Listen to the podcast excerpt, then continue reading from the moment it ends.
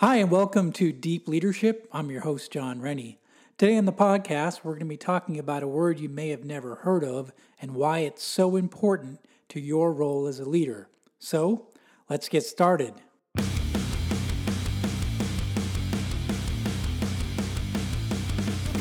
Welcome to Deep Leadership. Leadership is a people business. That's the philosophy of your podcast host, Jon Rennie. As a former Cold War submarine officer who spent 20 plus years leading businesses in corporate America before starting his own manufacturing business, he knows that leadership matters. Leadership matters. Are you ready for some real world actionable advice from Jon as well as his expert guests? I'm ready. I'm ready. I'm ready. The show starts right now. Hello, and welcome to the first ever Deep Leadership Podcast, edition number one. I appreciate you listening in. The main reason I started a podcast is because I noticed that people are reading less and less. I've been writing articles for more than five years, and I've noticed that more and more people don't have the time to read an article. They engage you on Twitter, you know, hear words here and there, but really people are busy. And that's why the podcast is so good. I listen to quite a few podcasts myself, and I think it's really good that you can listen in, get some information while you're doing other things like, you know, commuting back and forth to work, working out, working in the yard. So I think the podcast is a great tool to be able to learn and still get other things done at the same time. So that's why I've, I'm diving into the world of podcasting. So listen in, let me know what you think. If you have some ideas, things that you'd like to me to talk about more, I'm more than happy to do it. So, but I appreciate you listening in to this first ever podcast in deep leadership. So, um, today we're going to talk about something that is near and dear to my heart, and that is manufacturing. For those of you who know me, you know I'm a bit of a plant rat. I've been in manufacturing most of my career. In fact, at this point, I've run nine different manufacturing plants, including my own business based here in North Carolina. And, you know, it's funny. Um, everybody chooses a career path that fits them, that they have a passion for. And I've had a passion for manufacturing. To me, it's the most simple form of business imaginable. You are taking raw materials and you add good people and you come up with a final product that you can sell to the market. And it's a very straightforward business model that I've really loved and enjoyed working in for years. I love manufacturing people. I love building things, fixing things, um, improving businesses, creating new products. And so I've just enjoyed being in manufacturing for, uh, for all these years. And I've also studied manufacturing. Um, I studied concepts like Six Sigma, lean manufacturing, these sort of things. And there's one word that comes out of lean manufacturing that really applies well to leaders. And I think that many people have not been exposed to it. So I thought I would share it with you on this first podcast and give you a flavor for why this word is so important, how you can apply it in your role as a leader. So the word we're going to talk about today is called Gemba. Now, Gemba is a strange little word. It's actually Japanese. And the meaning of the word is the real place. So, what is the real place? Well, in lean manufacturing, lean manufacturing came from the original work that was done in Toyota, also known as the Toyota production system. And they called Gemba the real place. They called that the, the place where the value is added, the place where things are transformed. So, in the case of manufacturing, it's simple. As I mentioned before, that's one of the reasons I like manufacturing. It's the shop floor. That's where you transform raw materials to finished goods. That's where the value is added. So, in other businesses, maybe like in a school, it's going to be the classroom, right? That's where the students are learning. At a bank, it might be the teller windows. At a call center, it's the call center floor. That's where the, the, the raw materials transfer transformed into something of value. So, a lot of times you might be thinking, well, you know, my business is a little different. Uh, I don't really know where, you know, the the real place is. When I look at my business, I don't know where Gemba is. Well, in most cases, if you really want to understand where Gemba is, typically it's where most of your employees are, right? So in most most organizations, most of your employees are there adding value. So look in your organization where most of your people are sitting, most of your people are doing their work. That's really where you're going to find your Gemba. Now, the problem is when it comes to a leadership perspective, is that's where most leaders aren't. So, if you think about manufacturing, a lot of times there's an office complex, uh, you know, attached to a manufacturing plant, and most of the leaders, most of the managers are in offices or in conference rooms. They're on phone calls. They're far away from Gemba, far away from the shop floor. And this gets to be more and more a problem the, the, the bigger you get in management, the, the higher positions you get. In my case, I was running three plants at one time, and I had several plant managers working for me. I had a you know a, a command structure, if you will, and I was deeply removed from the shop floor.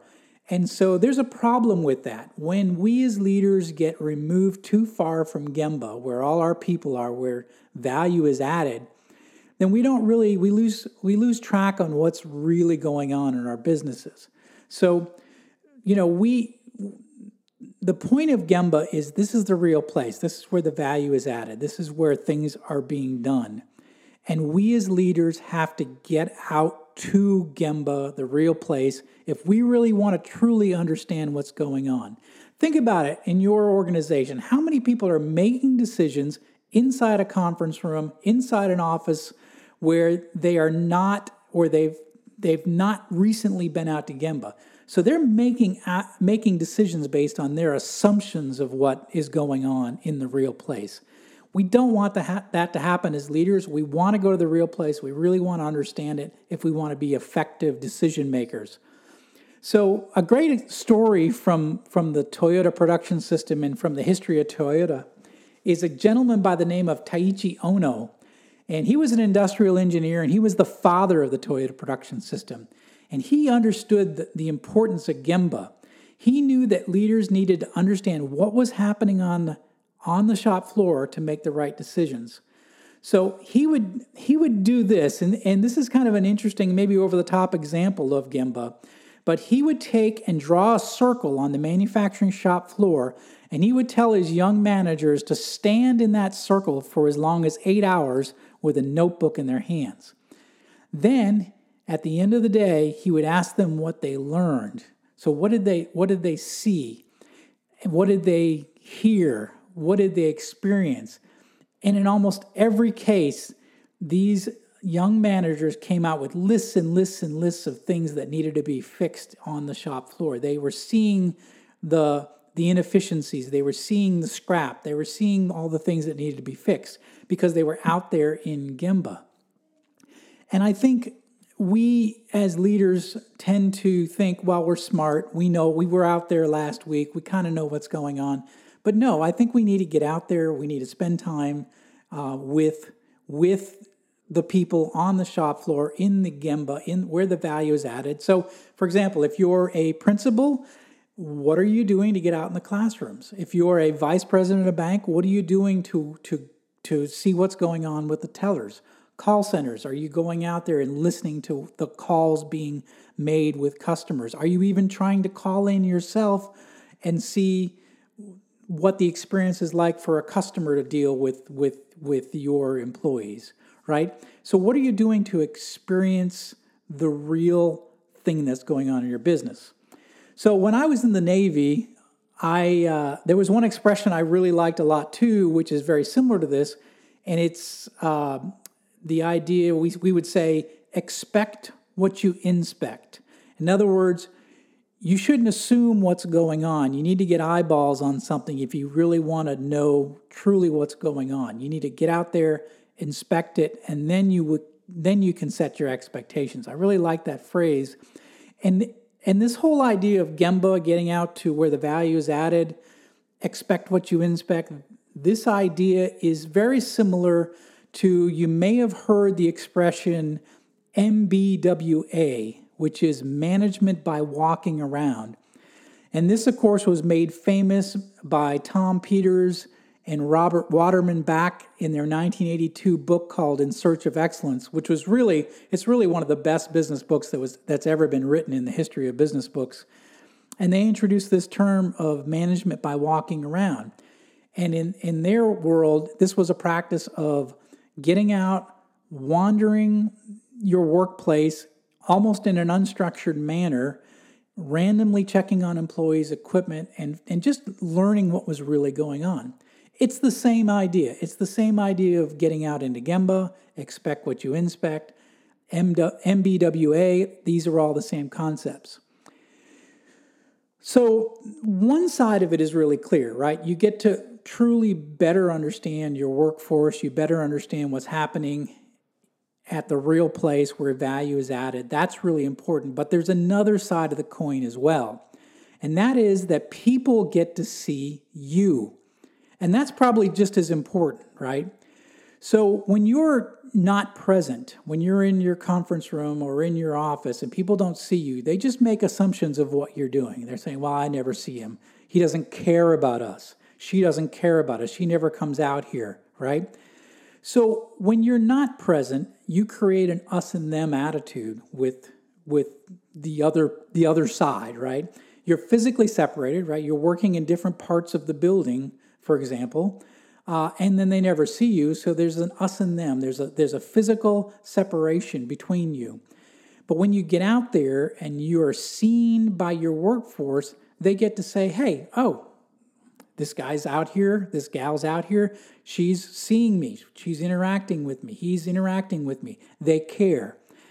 And the other thing is is, you know, we tend to think of leadership as a top-down communication, but really what's most important as a leader is getting that bottom-up communication, listening to your employees and listening to what their challenges are, what their perspective is. So, I think see and be seen is a big part of management by walking around. It's a big part of Gemba. You've got to get out there to see what's really going on, and they've got to see you. They've got to interact with you. So, leadership is a people business. I say that all the time. I say that in my book. I say that on this podcast. You're going to get tired of me saying it, but you can't interact with people if you're locked up in your office or locked up on a conference call. You need to get out there. You need to go to Gemba where the value's added, and you need to learn what's really going on. You know, and your employees will appreciate it, and you will be a better decision maker because you understand what's really going on. So we've got to eliminate the us and them in a workforce, right? We've got to get to where um, we we all understand that we're on the same team. We just have different roles on the team, and when we do that, we're going to get we're going to get a much better result from our workforce. So, get out to Gemba. You know, I challenge you this week. Go ahead and get out of your office, even if you're really busy. You got a big to do list.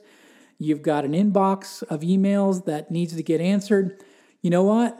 You just have to push yourself away from your desk and wander through the plant. Talk to people see what's going on, ask questions. I challenge you to do this do this this week and you know see if it makes a difference in your leadership style. See if you learn more about your business. See if people see you in a different light because you're physically out there. So try it this week and let me know on twitter how things went. So you can reach me on twitter at uh, jon s. Rennie. And um, i do i talk back and forth to a lot of people on twitter. So it's a good it's a good um, place to, to reach me and have a conversation. So, if you haven't done it already, uh, I'd encourage you to pick up my best selling leadership book. It's called I Have the Watch Becoming a Leader Worth Following. Pick it up. It's filled with 23 short stories, similar to the one I'm sharing with you right now, on how you can become a more effective leader. It is a quick read. It's 114 pages. You should be able to read it in two hours. And I purposely wrote it that way so that more people will read it, more people will take the lessons to heart, and more people will become better leaders. Honestly, we need better leaders, not more leaders. And the point of this podcast, the point of my articles, the point of this book is try to help people become better leaders.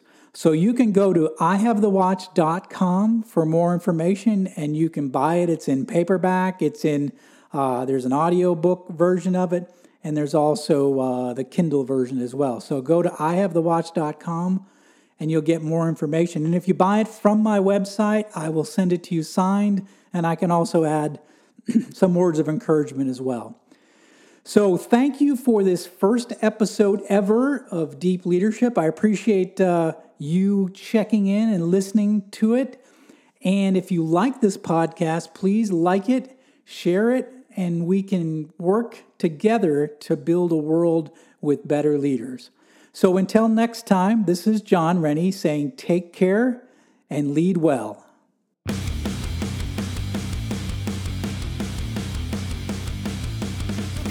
Thank you for listening to Deep Leadership. Thank you. Thank you. Thank you, thank you, thank you for all you do. We hope you enjoyed today's episode. For more information and updates, please visit our website at www.deepleadershippodcast.com or jonsrennie.com. Until next time, take care.